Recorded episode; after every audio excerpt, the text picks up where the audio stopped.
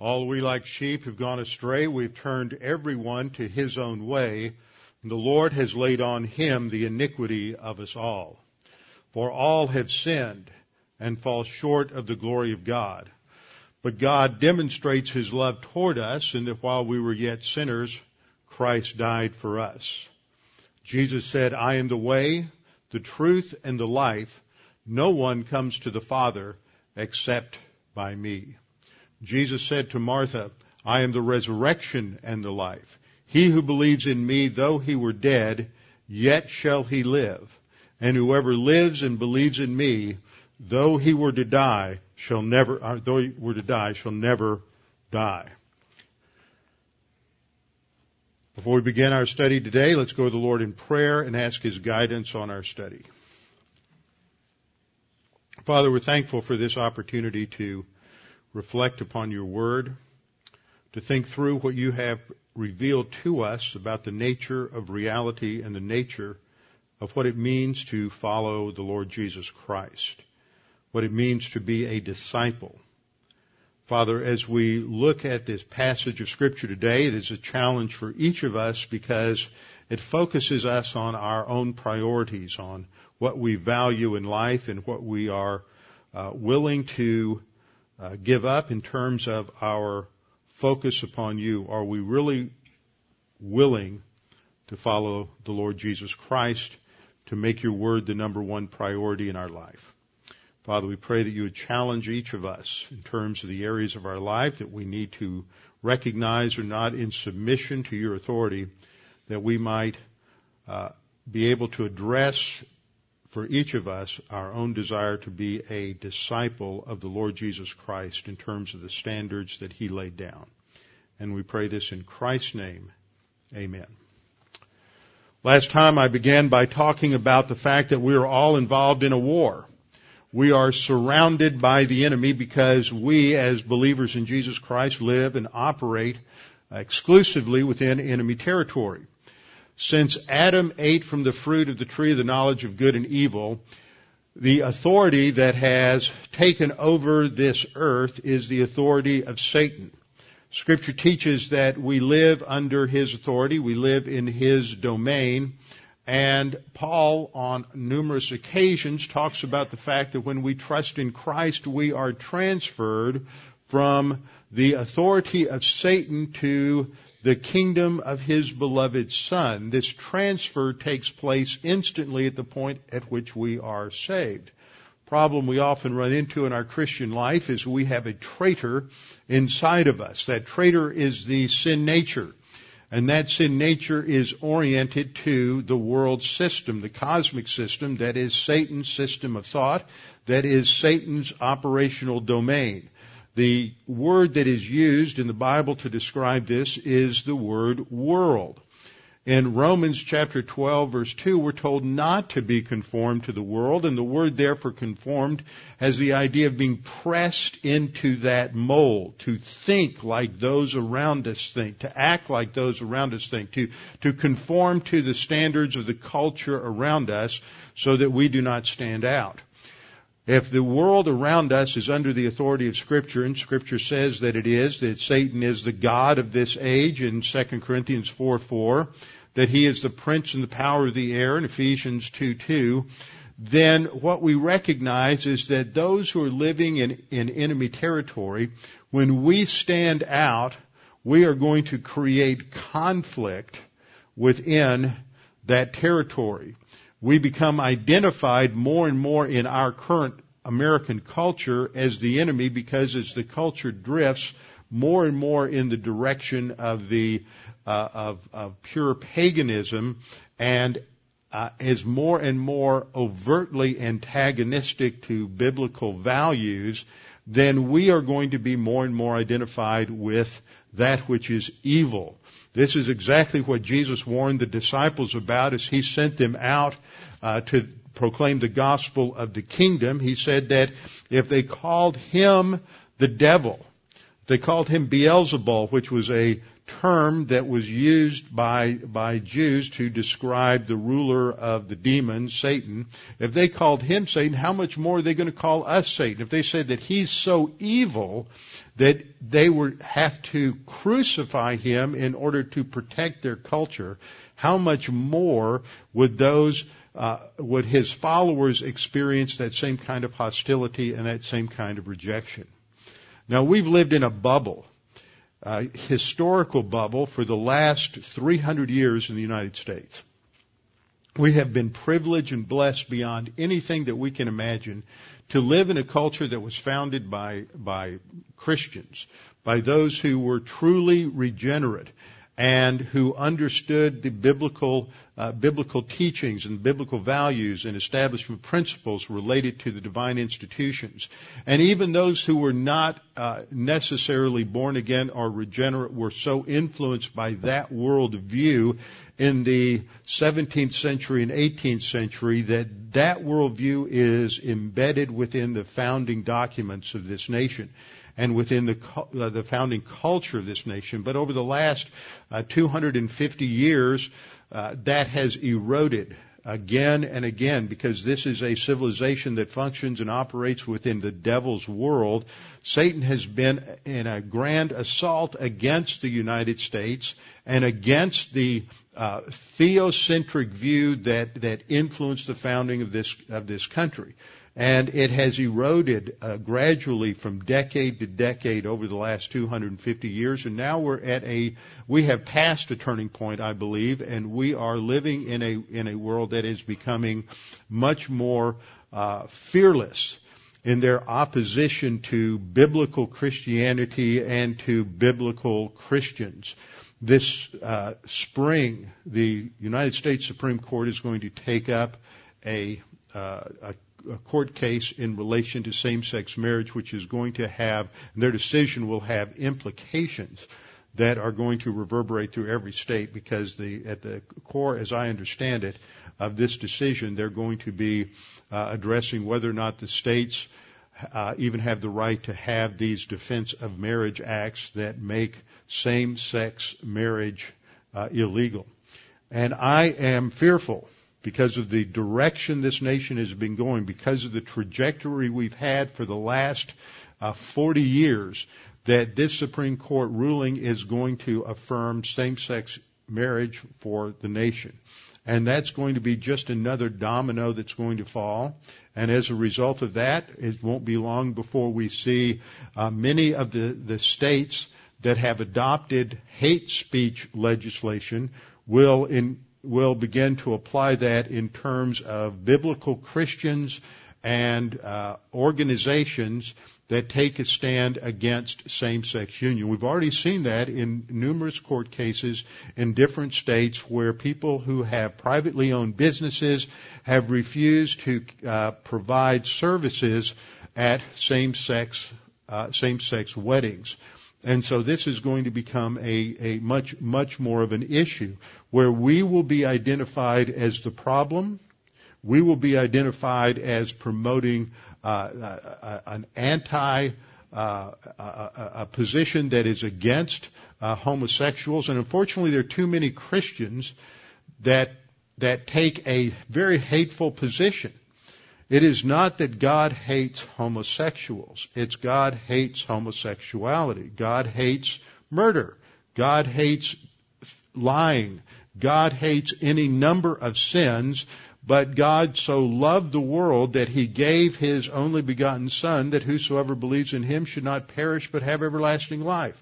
God has a love for the world that he provides the solution to sin. Even though God abominates sin, he does not abominate the sinner. That's a distinction, unfortunately, that will be always lost upon those who are not believers, but sadly it's lost upon too many people who claim to be Christians and might be Christians, but they don't understand grace orientation at all. So the battle in which we find ourselves is one that is going to get progressively more difficult, where we move from covert uh, covert persecution and opposition to more overt opposition. I talked about that last time. That in much of our experience, the opposition we have faced uh, in the world has been that of perhaps snide remarks or sarcasm, ridicule. There are uh, those who have gone off to university, and especially if you're if you went to university or college in the last 20 years, you probably experienced uh, professors who specifically targeted uh, evangelical Christian beliefs in the classroom and might even have targeted you. I remember a, a young lady in Preston City Bible Church who went off to uh, uh University of Connecticut and had to take a women's study course her first semester. And she came back after about two weeks and she said that within the first week, the professor had identified the Christians within the group and began to target them and began to personally attack the views of just assuming they had pastors who taught, taught certain biblical principles, targeting their pastors as those that, that kept them enslaved in these antiquated ideas. And this was a regular drumbeat that just went on class after class after class. And if, if young people are not fortified with the Word of God to, to defend themselves against those views, even if it's just in their mind, not necessarily, I'm not advocating taking on their professor, but they ha- you have to have the defense in your mind to understand what the issues are. And if you are not mentally fortified with the Word of God, then you will become uh, you'll become a casualty in the angelic conflict very quickly because you don't have the intellectual ammunition necessary, the spiritual intellectual ammunition necessary to withstand that assault. And so we live in that kind of a world. We have to develop a very tough mindset as believers in this combat. Uh, the kind of mindset that was evidenced uh, uh, in World War II at the Battle of the Bulge. I know many of you are lovers of history, especially lovers of uh, World War II history and, and, military history, and you can you remember the details related to uh, the Battle of the Bulge, which took place in December of 1944, and this was the last great counteroffensive that the Nazis. Uh, uh, uh, launched against the Allies, uh, launched across Belgium, and they surrounded the 101st Airborne at a place called Bastogne. And uh, they sent a contingency there to um, offer uh, terms of surrender to uh, General Anthony McAuliffe. And when uh, the the German uh, group was brought to them, and he, and he was told that they were there to discuss surrender, he said, "Theirs or ours." And when they, he said, no, they want us to surrender. And he, he replied, ah, nuts. And then as they discussed among themselves, as his staff discussed among themselves how they should reply, one of his officers said, well, why don't you just say what you said initially? Just say nuts.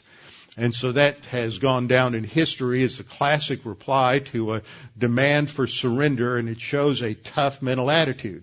So his uh, one of his staff officers, Colonel Harrison, was in charge of the detail to go back to the Germans and to give them their answer. And he, and they said, "Well, what was his answer?" And he said, "Nuts." They looked at him and they looked had a look of confusion. They said, "Well, what does that mean?" He said, "That means go to hell." See, that's the kind of fighting mentality Americans need to have. The next war we fought was in Korea. Uh, well known, one of the most decorated Marine Corps officers was a uh, chest, uh, Chesty Puller, Louis Chesty Puller. And when the Marine Corps, I think it was the uh, first Marines, were surrounded by the by the North Koreans, he said, "Well, we have the enemies all around us. We can, we have no fear, no problems. We just attack in every direction. That's how we are. We're surrounded by an enemy and we have to have that kind of tough mental attitude that can only come from the Word of God because we have the conviction in our, deep in our soul that what we believe is the absolute truth, the truth of God's creation, the truth of the Word of God, and that no matter what opposition might, uh, might develop around us, we're going to stay tough, we're going to stay the course, and we're not going to let anything or anyone get in our way. That's the kind of mentality that Jesus is talking about as he warns his disciples in Matthew 10 of the kind of opposition that they are going to face. And so he warns them and then he begins to tell them not to be afraid, not to fear what man can do to them. And as he goes forward in this, he says in verse 34, do not think that I came to bring peace on earth. I did not come to bring peace but a sword.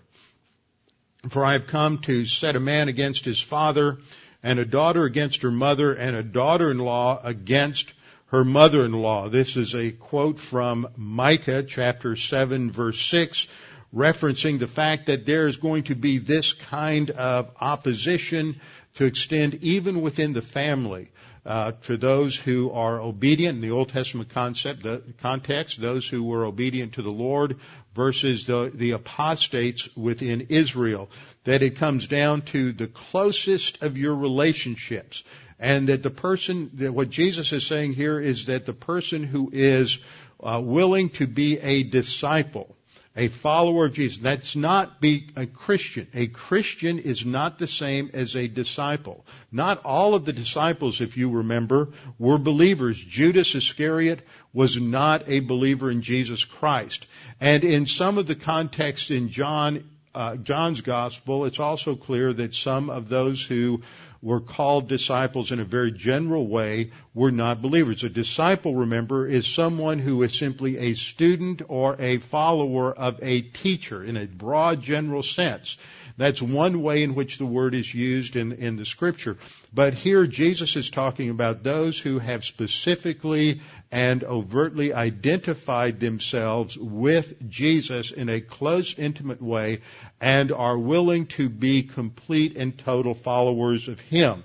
And so he warns here that this is a situation that will create problems even within the family. This goes back to an expansion of what he said uh, earlier in verse 21, warning the disciples that brother will deliver a brother to death, and a father his child, and children will rise up against parents and cause them to be put to death. This is serious opposition. Now I know some of you face problems within your families. You may have faced problems as a young person when you trusted in Christ as Savior and perhaps your parents weren't. I know some of you moved to different areas of the country so that you could be involved in a local church and, and that you could get sound biblical teaching and you probably received some opposition from parents. I've talked to young people who wanted to go to Bible college and go to seminary, but they received opposition from their parents who did not want them to seek a career, professional career in ministry because it wouldn't be stable. What could be more stable than trusting in uh, the the rock of the Lord Jesus Christ for all of our to take care of all of our needs and all, all of the th- details of life.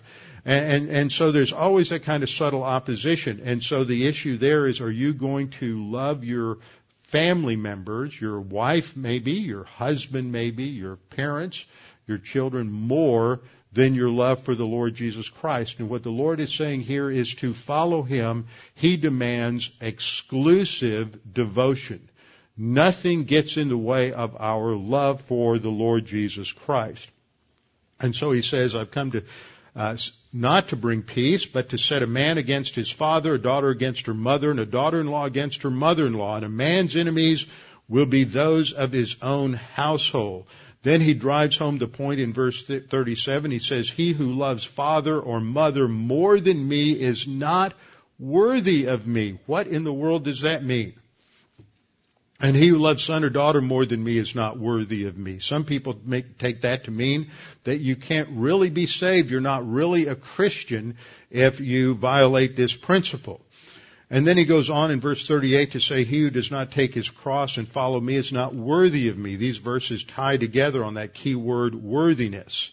And then he who finds his life will lose it and he who loses his life for my sake will find it. Well, when we look at this, this section, This first verse seems to provide a contradiction, and liberals and skeptics are those who come and point this out, that this is one of those areas where there's a conflict in Scripture, a contradiction in Scripture.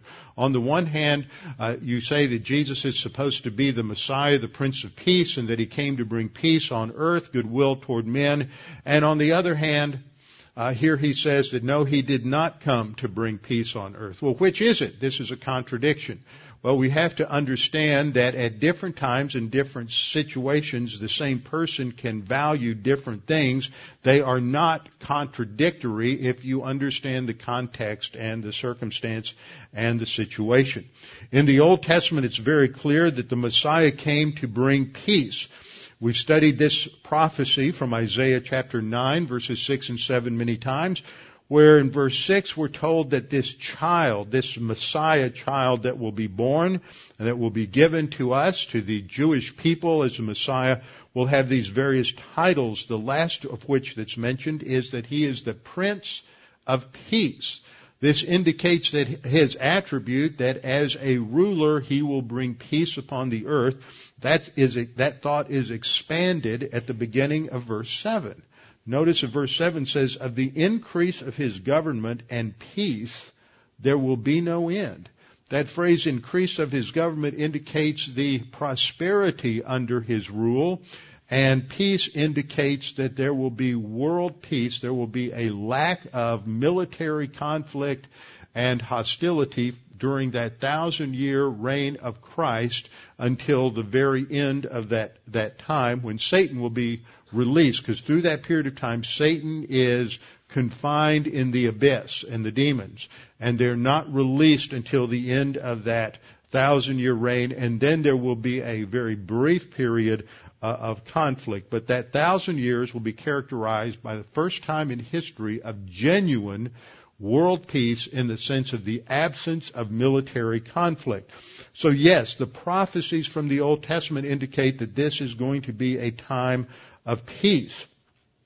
And this is reflected in the announcement of the angels who appeared to the shepherds outside of Bethlehem where they said, glory to God in, on the highest and on earth peace, goodwill toward men. Now, if you're using a New American Standard or an NIV or ESV or any number of the other alphabet soups of the more modern translations, uh, it reads a little differently, but that's based on the Nestle text, which I do not think is the better text. The older text is the majority text, which I think reflects the majority of manuscripts, and that's what we find in terms of the reading in uh, in, in Luke's gospel in the King James Version and the New King James Version. And this is because the Messiah was coming to bring peace on the earth. That's the message in the first part of Christ's ministry in all of the Gospels is that He is the promised Messiah and the Messiah is coming to offer His kingdom and His kingdom will be characterized by peace. So this makes perfect sense. It is not an announcement that there will, there's going to be, that Jesus came to bring world peace at that particular time, but that would be the characteristic of his messianic reign if he had been accepted. Now the Bible talks about three kinds of peace. The first kind of peace is peace with God. Peace with God. Because we're born in a state of enmity with God. Aren't we? We're born in a state of hostility. Uh, Romans 5 8 says, God demonstrated his love toward us in that while we were yet sinners, in opposition to God, hostile to God, we were in a state of, of enmity. Christ died for us. The Old Testament in Isaiah chapter 53, that great chapter that speaks of the uh, redemptive role of the Messiah, the servant, his substitutionary death on the cross for, and his payment for sin. In verse 5 says, But he was wounded for our transgressions, indicating substitution. He, his wounds were in our place. He suffered and died on the cross as our substitute. He was wounded for our transgressions. He was bruised for our iniquities. Now in the parallelism there, you have transgressions and, uh, iniquities are, are synonymous uh, parallels. And this emphasizes the, the uh, purpose of his death. It is to pay the sin penalty. And then it's clarified in that third line, the chastisement, the punishment for our peace, for the purpose of peace, because we were at enmity with God, we're at hostility with God, and so He bore our punishment so that we could have uh, peace with God. And then the concluding line, by His stripes, that is, by His wounds, we are healed. That healing has to do in context, not with physical disease, but with the underlying spiritual disease, which is sin, and the restoration of a harmonious relationship with God. So that is what is spoken of by healing. People read, read the word healing and they immediately jump to the most superficial understanding, which has to do with, with physical disease, and that's not what even mentioned within the context. Now the New Testament talks about the same thing. In Ephesians 6:15, Paul referred to the gospel as the gospel of peace. The good news of peace. This is what we are announcing when we explain the gospel to the unsaved is that you can have peace with God. Romans 5:1 Paul puts it this way, therefore having been justified by faith, when we put our faith in Jesus Christ, at that instant God imputes to us the perfect righteousness of Christ. This is the doctrine referred to as justification by faith alone. And at that instant, we are credited with Christ's righteousness. We're still sinners. We still have a sin nature. But we now have a new righteousness that has been credited to our account. And when the, God the Father sees that instantly, He declares us to be righteous. That's called the doctrine of justification by faith alone. We are declared to be righteous. We are not made righteous. We're not given infused righteousness. There's not a moral change that takes place within us. There is not a reduction in force on the sin nature. It's still the nasty, corrupt nature it always was. But we understand that because of the baptism by the Holy Spirit in Romans 6, 3 through 5, that we're freed from its tyranny. But it's still there, just as corrupt, just as strong, just as nasty as it's always been. And what Paul says is because we have been justified by faith, we now have peace, present tense. We have peace with God through the Lord Jesus Christ. That is also known as the doctrine of reconciliation. We have been reconciled to God, that that state of enmity has been removed and now there's a state of peace and harmony between us and God. So in 2 Corinthians 5, 18 and 19, Paul says, Now all things are of God who has reconciled us to himself through Jesus Christ. That occurred at the cross because at the cross, that barrier, that sin barrier that exists between man and God was taken down and removed when Christ paid the penalty for sin. So we're told he has reconciled us to himself through Jesus Christ and has given to us that ministry of reconciliation. That's the gospel of peace that ministry of reconciliation is to tell others that, that they have been reconciled to God by Christ. And so what we are to tell them, according to verse 19, is that we are to uh, we are to give them the message of reconciliation, that they are to be reconciled to God. How does that take place? By putting their trust in Jesus Christ alone. So the first way in which peace is used in the scripture has to do with that relationship with God, our, the fact that we are reconciled to Him. The second way in which peace is used in the scripture has to do with the sense of inner calm, a sense of tranquility, a sense of stability and even happiness, no matter what those external circumstances may be, no matter how, how much persecution or opposition there may be, no matter what level of rejection we may be experiencing, we can be relaxed because we put our focus upon the Lord. And that takes time to learn how to do that. That's not something that you just acquire instantly. You have to learn the promises and you have to learn how to claim those promises and, and, and over time as you practice claiming those promises in different situations, then the result of that is that it fortifies your soul so that as you encounter these situations, it becomes second nature to you to, to not get concerned, not get distracted, not to get your feelings hurt, and not to take it personally when people uh, reject you or ridicule you or oppose you because of your stand for the Lord Jesus Christ. And so this peace is a supernatural peace. It's listed among the fruit of the Spirit in Galatians uh, 5, 20 to 22. Jesus said in John 14, 26, 27, peace I leave with you, my peace I give you. So this isn't the kind of peace that somebody can acquire through using positive mental attitude techniques that are available to any human being and any sin nature. This is something totally different. This is a supernaturally based stability that comes as a result of an ongoing walk by God the Holy Spirit. Jesus gives us His peace. And he says, not as the world gives do I give it to you. Let not your heart be troubled, neither let it be afraid. In other words, don't, there's no reason to give in to anxiety or concern or to uh, be stressed out about opposition and hostility from unbelievers. You ought to expect it. It, it goes with the territory. It's, it's the normal situation. You may have not experienced that before, but trust me, that is going to change in our lifetimes. And then in John 16:33 Jesus said, "These things I've spoken to you that in me you may have peace. In the world you will have tribulation." That word there means adversity.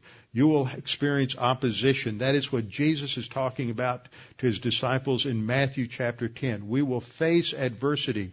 There is a terrible uh, misrepresentation of dispensationalists that has been going around. I've been familiar with this for uh, most most of my life. And by the way, the, the, there's some new film that's supposed to be coming out uh, that's an attack on uh, the pre-tribulation rapture. It's really taking on the the uh, popularity of the Left Behind books and the recent release of another uh, version of the first uh, first Left Behind book.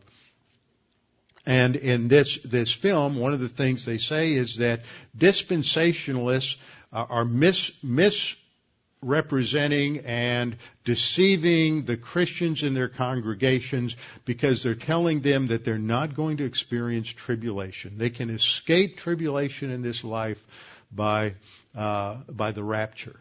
And see what they what they're doing is they're they're presenting a, a, a logical fallacy by taking a word tribulation, which refers to adversity, and we often refer to that great end time uh, period of the wrath of God during the Daniel's 70th week as the tribulation. And so they, they have sort of a bait and switch technique here where they, uh, they say, see, these, these, you're not going to go through the tribulation is the same as saying you're not going through any tribulation. And that's not true. We recognize and teach, and dispensationalists have always experienced this, that, that there is opposition to the truth of God's Word and that Christians go through horrible, horrible opposition and in much of the world there is still a tremendous amount of martyrdom. We read continuously about things that are taking place in Iraq and in Syria as these forces of ISIS are, are, are, are killing Christians. I read a horrible report this last uh, week, within the last couple of days, coming out of Albania, that they have found groups of Muslims in Albania that are torturing Christians and harvesting their organs while they are still alive in order to sell them on the organ transplant market. Goes beyond our imagination. We are going to go through difficulty, but that does not mean that we're going to go through the adversity of the great tribulation. Jesus said we would have tribulation, but here's the promise. He has overcome the world. And that's a perfect tense in the Greek, which means he has already overcome it and has had victory over it. And because he has had victory over the world system, we can have victory over the world system. It has to do with whether or not we are going to follow him. So we can have inner peace. So the first way which peace is used is in terms of our relationship with God. The second is in terms of inner peace and inner tranquility. And the third way that peace is used is in this, the absence of war or military conflict. And that this will characterize the final reign and rule of the Messiah, the Lord Jesus Christ, when He comes to the earth and establishes His kingdom upon the earth. And we have passages such as Isaiah 54:10 that says where God tells uh, the the Jewish people that He will uh, not remove His covenant of peace during this period of time. These chapters at the end of Isaiah focus upon the coming kingdom, and He says, "My covenant of peace will not be removed." And in Isaiah 66, uh, 12, thus says the Lord, behold, I will extend peace to her like a river this will characterize the world under the messianic rule. In Isaiah 2 4, it's described in this way. He shall judge between the nations, that is the Messiah, and rebuke many people.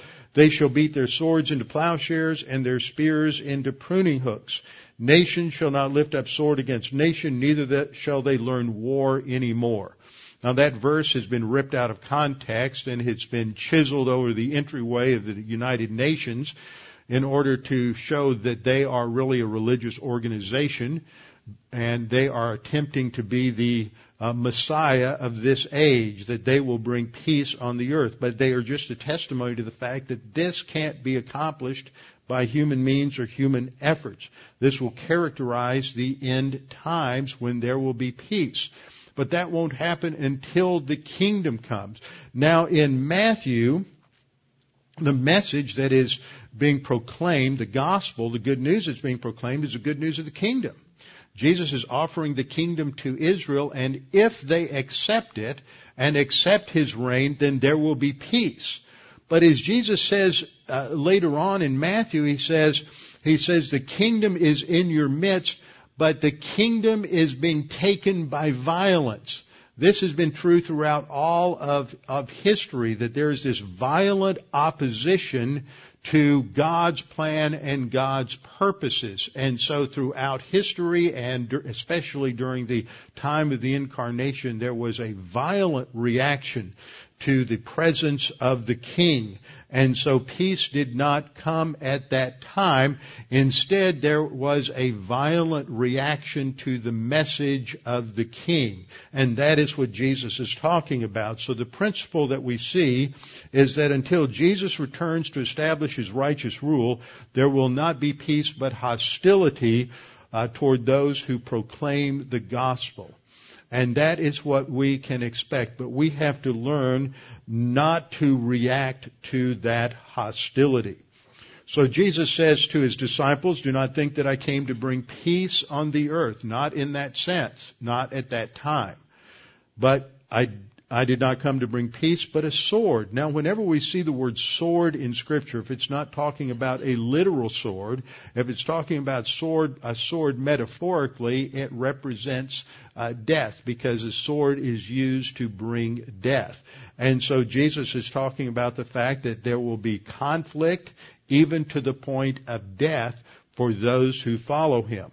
And then he says that this is going to extend down into your closest relationships. That if you take a stand for Jesus Christ and for the Word of God, then you have to be, you have to recognize that this is going to impact and disrupt even your most intimate relationships, or it might. And so he then concludes this in verse 37 by saying, He who loves father or mother more than me is not worthy of me, and he who loves son or daughter uh, more than me is not worthy of me. Now, what in the world does he mean when he says that if we do not, uh, that if we love father or mother more than him, or we love our children more than him, then we're not worthy of him? We have to understand this particular word. It's in the box on the screen, axios. And axios has that meaning of, of, of, something of like value, something that is fit, something that is deserving, something that is suitable, or something that is good enough. So let's just do a little word substitution here. And Jesus says, he who loves father or mother more than me, if you love your parents, if you love your family, more than me. And we're reminded of the person who came to Jesus, said, I will follow you, but wait a minute, I have to go, I can't do it right now, I have to go bury my father. And we studied that particular text. What he's doing is he's using an excuse, putting his family first. I have family responsibilities. You understand the divine institution of uh, a family, how important that is. So I'm not going to follow you right now. Uh, we'll wait till I take care of my family responsibilities. But Jesus says, you know, go your way. You're not ready to be a disciple yet. A disciple puts me first and then everything else will be taken care of. So Jesus says, he who loves father and mother more than me is not good enough, is not suitable. Now is this talking about salvation?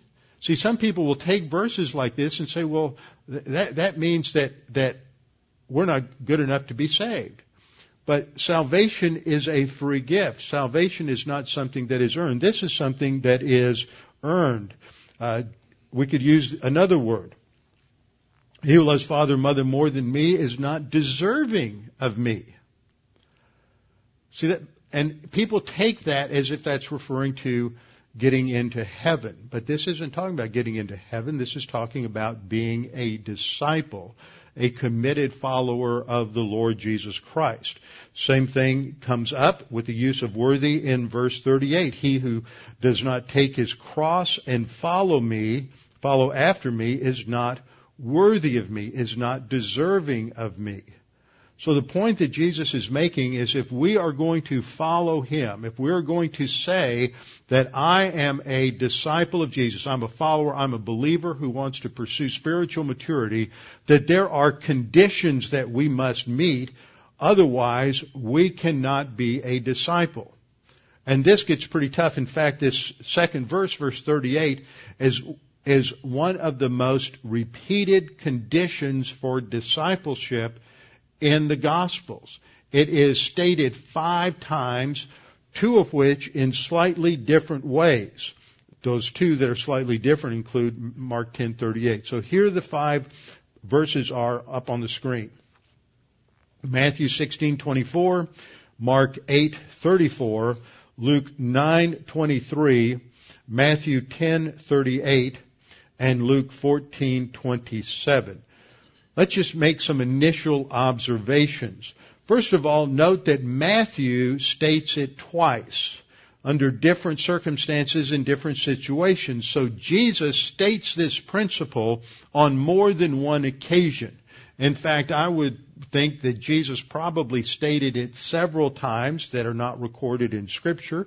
There are several things that Jesus says on more than one occasion, just as there are many doctrinal principles that I teach over and over again. He would have taught these things over and over again. But the fact that the writers of scripture record any saying of Jesus more than once tells us that this is something the Holy Spirit wants us to pay particular attention to.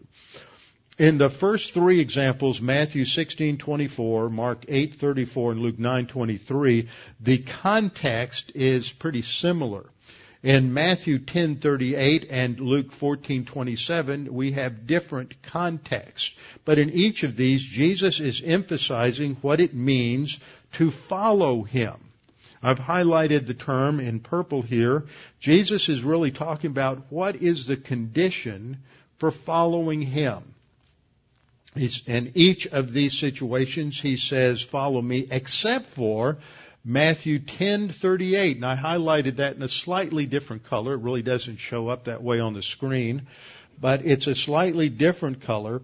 Uh, there in Matthew 10:38, the passage we're looking at, Jesus says, "He who does not take up his cross and follow after me is not worthy of me."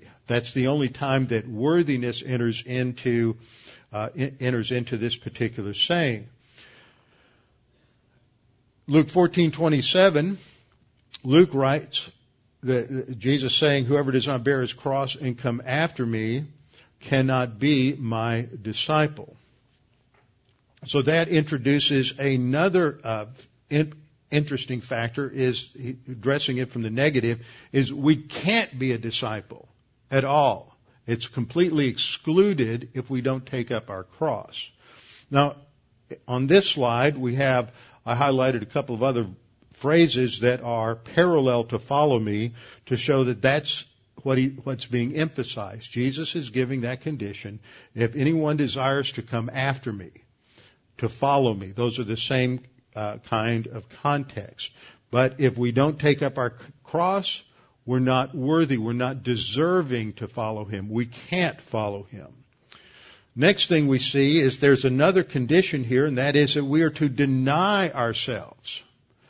This helps us to understand what it means to take up our cross. Is it involves self-denial. That's the juxtaposition. In other words, we have to be willing to give up all of our little self-absorbed goals. We re- our sin nature comes with a saying stamped on its very core nature, its DNA structure, that it's all about me. It's about my hopes and dreams. It's about my career. It's about my family being the way I want my family to be. It's about pursuing the, the goals, whether they're uh, academic goals, whether they're business goals, whether they are entertainment goals, whether they are social goals. It's, uh, life is what I want it to be. And I determine that. And what Jesus is saying is you can't even approach going forward in your spiritual growth unless you deal with this foundational principle that it's not about you at all. You have to turn that off, stamp it out, and it's about me.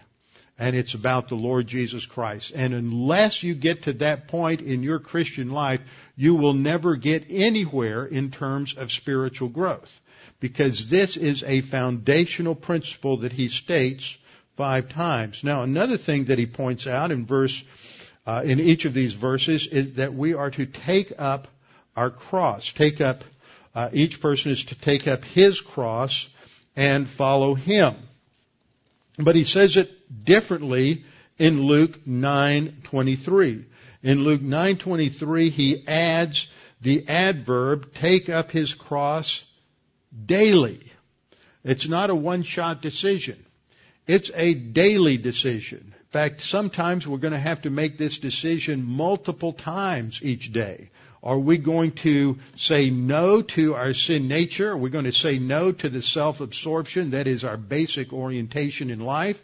And say yes to the Lord Jesus Christ. This was exemplified by the Lord Jesus Christ in terms of that great struggle that he went through enormous emotional tension that he had before he went to the cross. The terms there that are used in the Greek to describe the the the uh, uh, wrestling in his soul, the emotional uh, tumult that he encountered as he struggled within his soul, and he was sinless. He didn't have a sin nature uh, that he was struggling with. He just had his uh, human nature, which is not quite, sometimes you can use that as a synonym for the sin nature, but he was true humanity. He was finite and therefore he did not and not look with joy on the pain and suffering that he was going to encounter on the cross he did look with joy on the, what the end result of that would be, which was our salvation. Because the writer of Hebrews says, for the joy that was set before him. But the writer of Hebrews isn't talking about those three hours of, of suffering on the cross or the beatings that he went through prior to the cross, but focusing on the end result, which is the salvation of the lost. But we're to take up that, this cross daily. Now we have to understand what that means because this is the condition. Two things, to deny ourselves and second, to take up that cross daily. If we don't do it, the Lord is adamant. You cannot be a disciple. Doesn't matter how many times you go to Bible class. Doesn't matter how many doctrinal notebooks you have. Doesn't how many time, how many times a week you listen uh, to the anything online or whatever you you have in terms of your uh, media player. Uh, it doesn't matter if you're not willing to say no to your sin nature and yes to the Word, and putting that first. Then you cannot be Christ's disciple. Now, what does this mean when he says take up your cross daily? There are a lot of different views. I mean, a tremendous number of different interpretations of this, and I'm not going to go through them all because that's not necessary. Some people think it's literal and try to make it some sort of self-martyrdom or the potential of self-martyrdom, but the vast majority understands that this is a figure of speech. But what is the nature of this particular fi- uh, uh, figure of speech? Well, we have to understand what Jesus is saying here, that we are to take up our cross daily, and we have to understand that within the context of the Greco-Roman culture at that particular time. Uh, the concept of crucifixion, uh, which is uh, an expansion on the concept of the cross, goes back to the ancient Persians. Most scholars believe it was the ancient Persians that invented uh, crucifixion. The uh, Assyrians uh, promoted it, the Greeks, the Romans, the Celts. Uh, it was popularized across a wide swath of different uh, cultures. Even Alexander the Great practiced uh, practiced uh crucifixion. The Carthaginians practiced crucifixion, from which the Romans practiced it. And in terms of the Roman Empire, it was a practice that was applied only to non-Romans, only to non-Romans who were the vilest of criminals, only the worst, those who had opposed the law and the authority of Rome. And so those who were crucified were, were, those who had so egregiously violated the authority of Rome that they were going to be made a public example and they were going to be uh, go- taken through some of the most severe and excruciating torture ever known to man. Were different ways in which crucifixion was practiced. Sometimes it was just a vertical stake where someone was impaled upon that vertical stake. Sometimes it was just a vertical stake where somebody had their hands just uh, nailed to that stake and then they hung from it. There was also a form where the, the, there was a vertical stake and then they had a cross piece that was mounted on top of it like a capital T and that cross piece is called a patibulum. And in that practice, the criminal would be forced to carry his patibulum, that cross piece, to the place of execution. And after being tortured and after being beaten, he would have to carry that cross uh, through the town in, in view of, of everyone in the public uh, for his execution. And then he ha- would have his uh, hands nailed uh, to that cross piece through the through the wrist because the bones in the in the hand would not support the weight of the person. But if you n- put that spike through the wrist, then there's a bone structure there that will support the person. And then that patibulum would be elevated and mounted on top of the vertical stake. The purpose for that and all of that display and pageantry of horror was to show that this person was being forced to submit to the authority and the power of Rome that their carrying the cross was a sign that their days of rebellion were over with and now they were submitted to the authority of, of, of Rome. And this is exactly how this, this idiom came to be. Carrying your cross means to submit to the authority to, to, the authorities. And so when Jesus is talking about this, he's saying take up your cross means to submit to the authority of God. This is exactly what Jesus said. If you hold your place, keep your finger there and flip over to Philippians. You'll pass 2 Corinthians, Galatians, Ephesians, Philippians.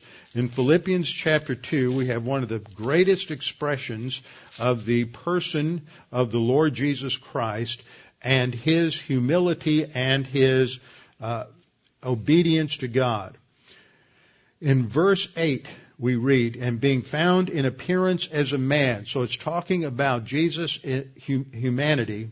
Being found in appearance as a man, he humbled himself and became obedient even to the point of death.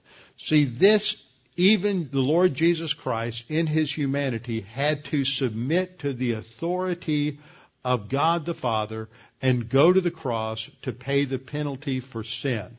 And this is the point that Jesus is making on a daily basis. We have to make a decision as to whether or not we are going to submit to the authority of God, to the authority of God's Word in every area of our life, walking by God the Holy Spirit. Otherwise, we cannot be a disciple. We cannot grow to spiritual maturity.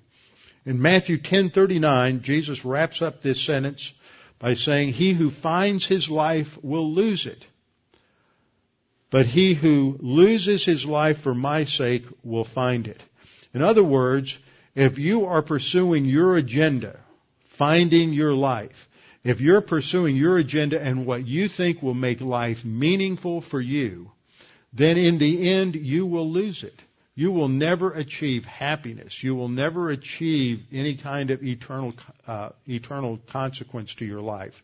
You will lose happiness. You will lose meaning. You will lose direction in life. The only way that we can secure happiness, meaning, value in life is to lose our life for Christ's sake, and we will find it. This verse has always reminded me of catching a monkey. You all know how to catch a monkey? You build a wooden box and you make it very secure and you cut a hole in that wooden box and inside that wooden box, which is chained to the ground or chained to a tree, you put a banana or piece of fruit that the monkey's going to like, and you just cut a small hole, a hole that's just big enough for the monkey to tighten up his hand and put it through that, that hole. And that monkey's going to put his hand through that hole, and then he's going to open his uh, hand up wide and grasp that banana or that piece of fruit, and he doesn't want to let it go. And he's going to try to get out of that trap and he's going to try to pull his hand out of that trap, but it won't come back out through the hole, and he's caught. Because he doesn't understand that unless he gives up what he wants, he can't get free. And see, that's how so many Christians are. They're like that monkey. They don't want to give up their life, their agenda, their hopes, their dreams. Doesn't mean that you can't achieve them. There are many people. The Lord says, that's what I want you to do. But if you're not willing to give it up, if you're not willing to follow the Lord no matter what, if you're not willing to, to lose your life for His sake, then you will never have life. You'll have eternal life and you'll be in heaven, but you won't have the quality of life on this earth that you could have or should have as a believer in the Lord Jesus Christ. It may even lead you to physical death. But what the Lord says is the only way that you're going to have real life is to lose it for His sake, and then you will find it. With our heads bowed and our eyes closed.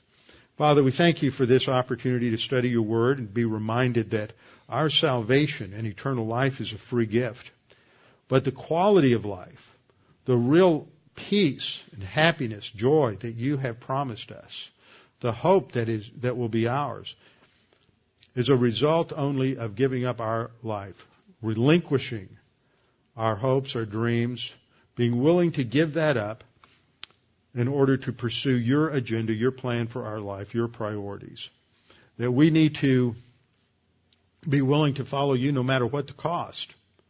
And the cost may be high and it may not. But we need to be willing to follow you no matter what the cost. We live in a world where we're in a battle, where we are constantly uh, faced with the opposition of the cosmic system. In many ways, that's been hidden, that's been covert. It hasn't been as dreadful as it is in many countries and many cultures. But the overt opposition to Christianity uh, is increasing, and in our lifetime, we may face some horrendous opposition and even the possibility of, of jail, prison, or torture for our faith. The issue is how are we going to handle that? Whether it is the more covert type of opposition and persecution, or whether it is the more overt type, the principles are the same.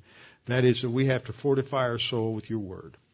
And that only comes, and the starting point is being willing to deny ourselves and to take up our cross daily to follow you. Now, Father, we want to make it clear to anyone who's here who maybe has no certainty of salvation, no assurance of their salvation, no recognition that they will spend eternity in, in heaven, that the issue for you is not taking up your cross. The issue for you is not denying yourself. The issue for you is simply trusting in Jesus Christ as your Savior.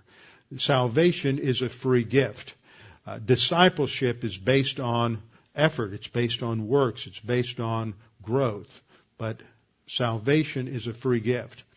Christ has done all the work. All you have to do is accept it by putting your faith alone in Christ alone. And this is your opportunity to settle that for all eternity by believing that Jesus Christ died on the cross for your sins. Now, Father, we pray that you challenge each of us with what we studied this morning, and we pray this in Christ's name. Amen.